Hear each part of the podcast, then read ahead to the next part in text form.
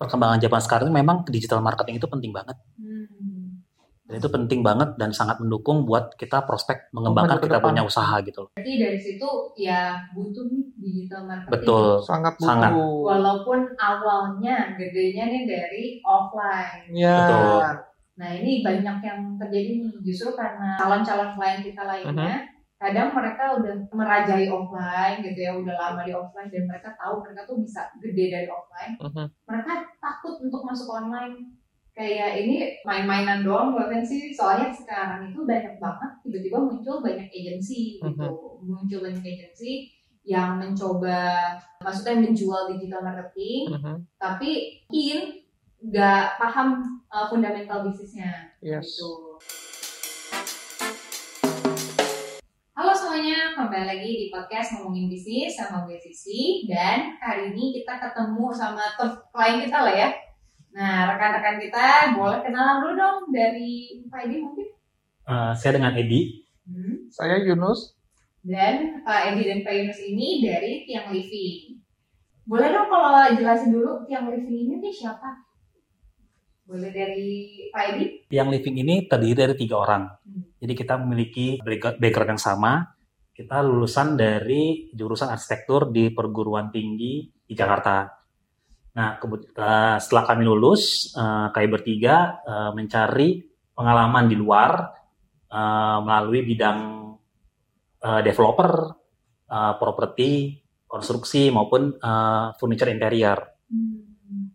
Jadi itu kayak backgroundnya kenapa berdirinya tiang nih. Iya. Dan ternyata tiga orang ya. Betul. Tidak cuma Pak Yunus dan Pak Edi ya. betul. Oke, nah awalnya ini kenapa bisa uh, kepikiran itu? Apakah cuma karena kuliah aja atau uh, ada kecintaan juga nih kayak pengen berkarya juga dari hasil-hasil kerjaannya? Jadi awalnya tuh tahun 2015 ada satu orang klien kontak ke kita. Hmm. Dia minta didesain dan dibangun untuk eh, interior rumahnya. Hmm.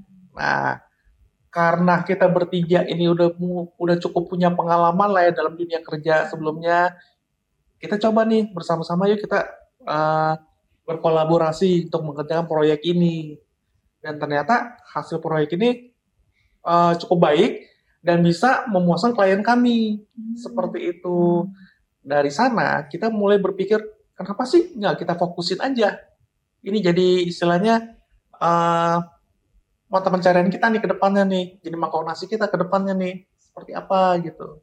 Oh, jadi terinspirasi justru dari orang yang minta dibikinin duluan nih. Pertama, Hmm. seperti itu. Jadi karena ada demand, makanya kita coba mencoba memenuhi demand itu dan ternyata kita jadi pede untuk melakukannya. Hmm. Seperti itu. Jadi karena emang udah dites nih, eh ternyata lancar nih bisa nih Hmm, kayaknya betul. dikerjain gitu ya.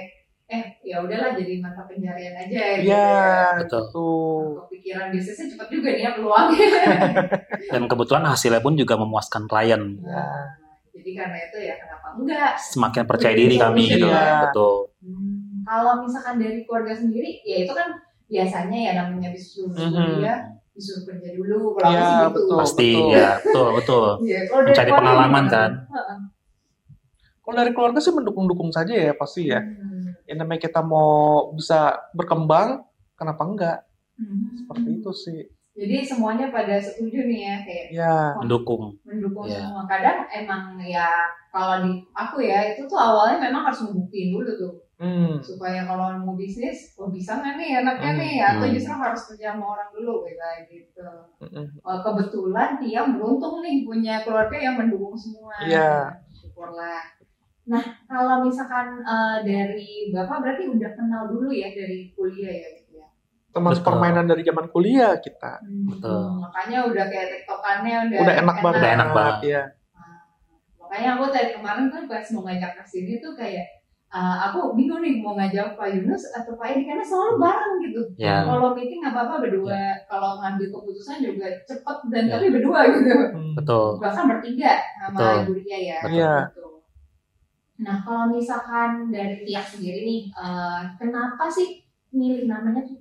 Karena kan bagi orang-orang tuh literal banget ya, maksudnya uh, konstruksi uh, terus uh, misalnya konstruksi, terus juga habis itu juga uh, untuk live, untuk interior, living gitu ya, semuanya tuh kan uh, ada pilar-pilarnya gitu. Nah, aku pengen tahu kenapa sih pertama kali tercetus namanya tuh tiang. Silakan Pak Edi. Eh, nama perusahaan kami adalah PT Tiang Cipta Ananta. Uh, tiang di sini mewakili uh, sebetulnya mewakili dari uh, jurusan kita yaitu arsitektur. Nah, tiang sendiri ini arti kan mendukung, mensupport, menjadi kekuatan. Untuk cipta sendiri ini adalah uh, cipta ini adalah uh, seperti kita menciptakan sesuatu, mengcreate gitu loh. Nah, uh, itu pun juga kembali sesuai dengan kita punya uh, background arsitektur kita yang memang kita uh, menciptakan sesuatu gitu loh. Nah, yang Ananta ini di sini adalah uh, tak terbatas atau tak terhingga. Kami bertiga berharap bahwa dengan kami membu membuka atau mendirikan PT ini, kita berharap bahwa PT Tiang Cipta Ananta akan terus berkembang baik skala nasional maupun internasional. Hmm. Itu harapan kami sih. Kurang lebih. Berarti uh, Tiang Cipta Nanta ini udah punya arti filosofinya sendiri. Ya, betul. Cuman biar gampang disebut, brandnya Tiang. Tiang. Betul. Betul. Nah, uh, awalnya nih, kan aku uh, pas pertama kali ketemu Pak Yunus gitu ya, mm-hmm. kayak awalnya lo gue kan juga kayak gini. Iya, betul. Nah, boleh tahu nggak sih awalnya tuh kenapa bisa kepikiran kayaknya butuh rebranding? Ya, karena dulu kita memang masih belum punya cukup uang untuk melakukan hal-hal branding, marketing seperti itu. Apa pun yang kita lakukan adalah yang penting ada dulu. Hmm. Seperti itu. Nah, berjalan dengan waktu kita merasa memang ada kebutuhan untuk kita untuk semakin berkembang. Untuk semakin berkembang kita butuh sesuatu yang lebih proper. Hmm. Jadi kita kepingin istilahnya ada logo yang lebih bagus, marketing yang lebih baik, seperti itu sih kurang lebih. Hmm, dan waktu awal-awal juga kita uh, konsultasi gitu ya, aku tahunya tuh Tiang udah dapet klien ibaratnya tanpa perlu marketing yang jor-joran gitu. Malah udah dapet referensi sendiri. Nah aku Betul. pengen tahu apa sih spesialnya Tiang nih sampai direferensiin sama banyak orang? Nah silakan Pak Edi.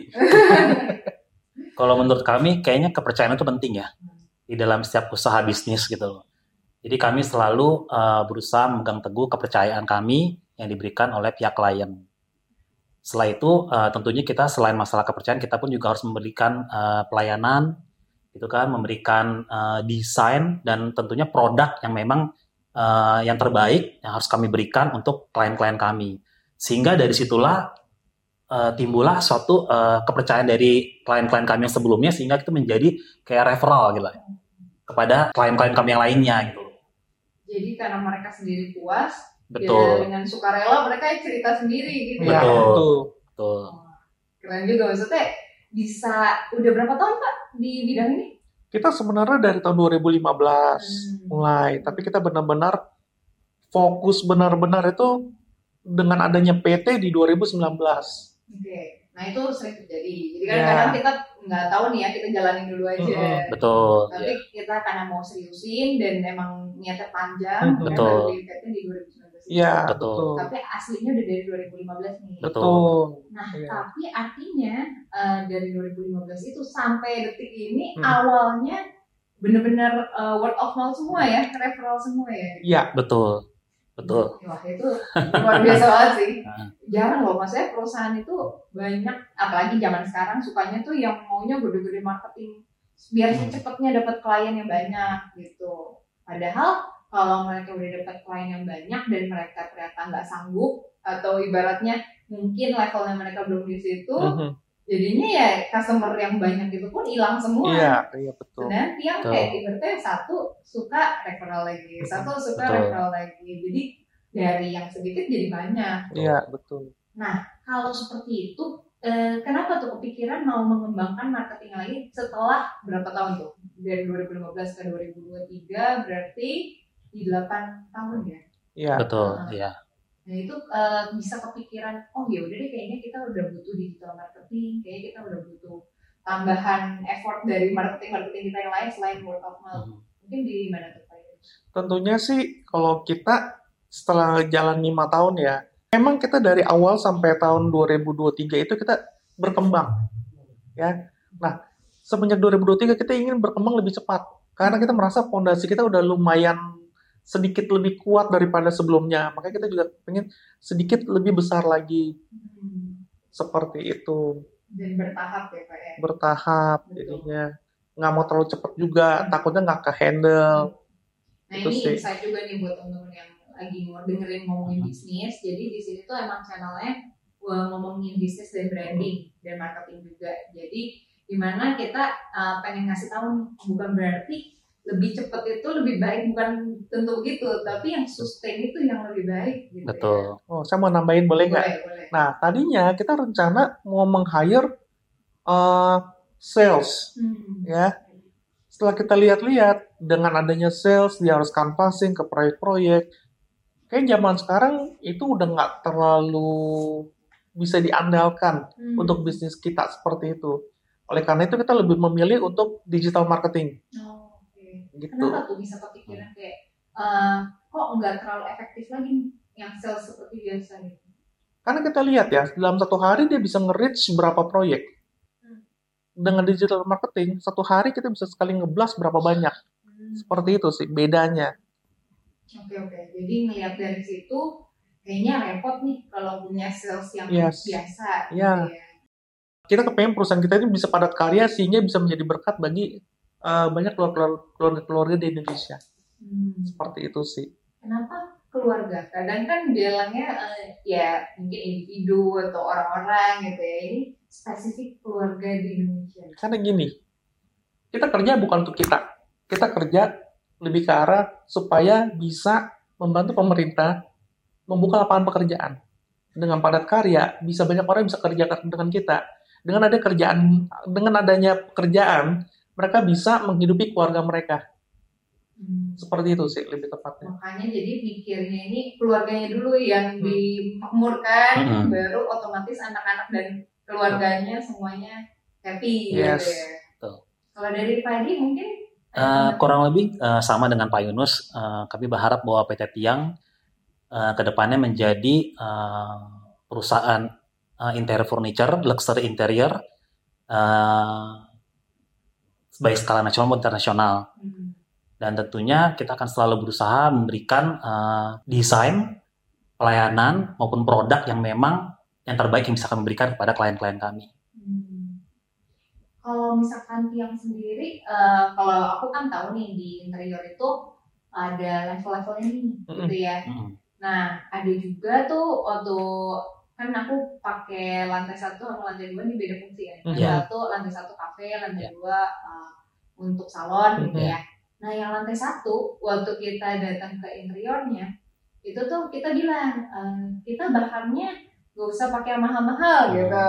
Mhm. Nah, tapi kalau yang di lantai dua kebalikannya nih, justru lantai dua ini malah mereka eh, kasih yang termahal dulu, baru ntar kita eh, disusun lagi by request. Nah, kalau dari tiang ini, eh, suggestion awalnya nih by default dari tiang sendiri pengennya seperti apa sih? Silakan Pak. Eh, s- pada saat kita menerima job dari klien gitu kan tentunya hal pertama yang kita lakukan adalah kita mencari tahu mengenai masalah kebutuhan dari eh, klien. Eh, setelah data-data kita eh, kumpulkan, baru kita mendesain. Hmm. Nah, Dari situ kita bisa eh, tahu bahwa apa sih yang menjadi kebutuhan si klien gitu loh.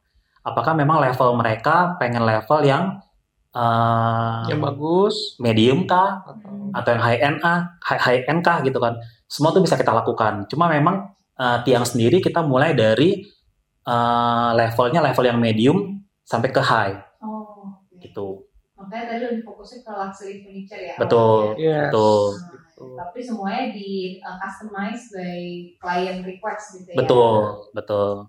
Tentunya juga disesuaikan kembali dengan eh, pengalaman-pengalaman eh, baik teknis maupun non teknis yang eh, bisa kita berikan sebagai suatu bahan pertimbangan kepada klien Hmm. terkadang keinginan klien itu eh, mereka nggak ngerti gitu loh Hmm. maunya seperti apa. Nah, kita tugas kami lah eh, bertiga ini memang eh, untuk mengarahkan klien baiknya seperti apa gitu. Kadang-kadang maunya eh, klien itu suka yang sedikit menyeleneh gitu loh. Hmm. Nah, fungsinya kami bertiga ini adalah untuk eh, untuk me- mengarahkan Hmm. gitu agar eh, apa yang mereka inginkan bisa menjadi lebih baik tentunya. Aku relate nih kalau kalau yang ini nih. Saya tambahin ya. Boleh, boleh. Jadi kadang-kadang tuh ada klien dia ambil dari Pinterest ini saya mau begini. Kadang-kadang gambar dari Pinterest itu itu nggak bisa 100% diaplikasikan pada proyek tersebut. Kenapa? Karena biasanya suatu proyek itu itu kita kan menggali dulu nih eh, yang namanya kebiasaan dan kebutuhan dari si klien itu. Hmm. Yang mana suatu rumah maupun suatu ruangan itu sebenarnya itu eh, muncul desain berdasarkan dari kebiasaan maupun kebutuhan orang tersebut. Bukan berdasarkan ambil langsung plug gitu. Nggak bisa. Kenapa harus berdasarkan kebutuhannya? Maksudnya, kan kalau di Pinterest pasti kita lihat cakep-cakep ya, Ah, cantik-cantik gitu. Nah, itu kan buat referensi. Ah. Nah, tapi kenapa disesuaikan sama kebutuhan sehari-hari ini? Ah, Contoh, Hmm. suatu ibu dia nggak terlalu tinggi. Hmm. Ketika kita mendesain dapur, otomatis kita nggak bisa bikin dapur yang tingginya seperti untuk orang-orang luar. Hmm. Berarti kita harus sedikit custom ketinggiannya untuk beliau. Begitu juga dengan rak-rak yang di atasnya. Berarti kita harus buat sedikit lebih rendah supaya dia gampang ambilnya. Seperti itu sih. Sesimpel itu sebenarnya. Sesimpel ya. itu. Dan juga kadang-kadang dia punya peralatan-peralatan masak seperti apa yang harus disimpan seperti apa. Hmm. Dengan kemudahan dia. Kadang-kadang ada orang yang suka eh, nunduk-nunduk untuk ambil barang. Ada juga orang yang nggak suka. Jadi kita benar-benar customize dia punya barang-barang, storage segala macam disesuaikan dengan kebutuhan dan kebiasaannya dia. Oke. Betul. Nah, itu aku kan relate tuh harus uh, by request dan kenalin dulu Yes. seperti apa. Ah, Betul. Nah, kalau di kita itu kan kebanyakan interview dulu supaya kita Mm-mm. kenalin nih Mhm. uh, kliennya tipenya seperti apa, Mm-mm. maunya kayak gimana. Mm. Nah, kalau itu kan kebiasaan ya, daily daily activities Mm. gitu. Cara ngeliatnya gimana tuh Pak? Kalau kita bertanya. aku bertanya, ah, suka nunduk nggak gitu? Nah, contohnya itu. Oh. ada Eh, anak mungkin boleh cerita enggak soal kasus yang Yang dicakung ya? Oke, jadi gini, Ini sebenarnya menarik sih kita mendesain segala sesuatu. Kalau klien nggak keberatan, kita akan mendesain segala sesuatu eh, berdasarkan feng shui juga. Oke. ya. Kalau satu kali di satu rumah eh, kita mendesain suatu dapur, posisi kan ada yang bilang kita masak harus ke arah dalam, nggak boleh ke arah keluar. Hmm. Nah, pada posisi rumah tersebut kita terpaksa harus pasang kompor di posisi eh, masak keluar. Hmm. Kita nggak pernah tahu bahwa ternyata ibunya tersebut kidal. Ah. Heeh. yang kita udah pikir-pikir ke mana-kemana gimana cara desain dapurnya ternyata dia bilang saya kidal saya masak ke arah sini berarti apa kita bisa mengaplikasikan eh, posisi alat posisi memasak tersebut untuk ibu ini Hmm. yang mana ini nggak akan jadi masalah bagi ibu ini karena disesuaikan dengan kebiasaan ibu ini. Tapi gitu dari awal ketahuan nggak tuh Pak kalau Enggak. Enggak. Oh. berdasarkan ngobrol-ngobrol-ngobrol-ngobrol kita bilang kalau begini akhirnya seperti ini loh pak ini begini akhirnya dia bilang oh nggak ada masalah saya kidal dia bilang Hmm. saya masaknya ke dalam memang oh ya udah Jadi- problem solve ya Oke, itu pentingnya kita kenalin klien dulu kali ya ya. Kebiasaan dia betul.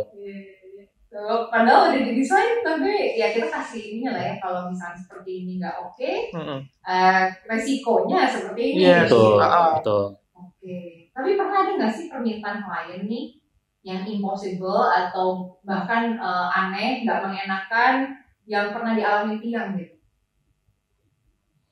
ada palingan gini dia dia melihat dari Pinterest yang canggih-canggih ya ternyata barang-barang yang canggih-canggih itu dia membutuhkan hardware-hardware khusus yang nggak umum di Indonesia dan harganya mahal Hmm. yang dia nggak tahu bahwa itu bisa istilahnya mengkonsumsi dari mungkin ya mungkin bisa sekitar 50% dari harga cabinet sendiri gitu Oh. ada yang dia nggak menyadari ketika keluar harga dia teriak kenapa harganya mahal sekali gitu Iya, RAB-nya keluar terus kaget ah, gitu ya. Oh, Kalau dari Freddy mungkin ada tambahan?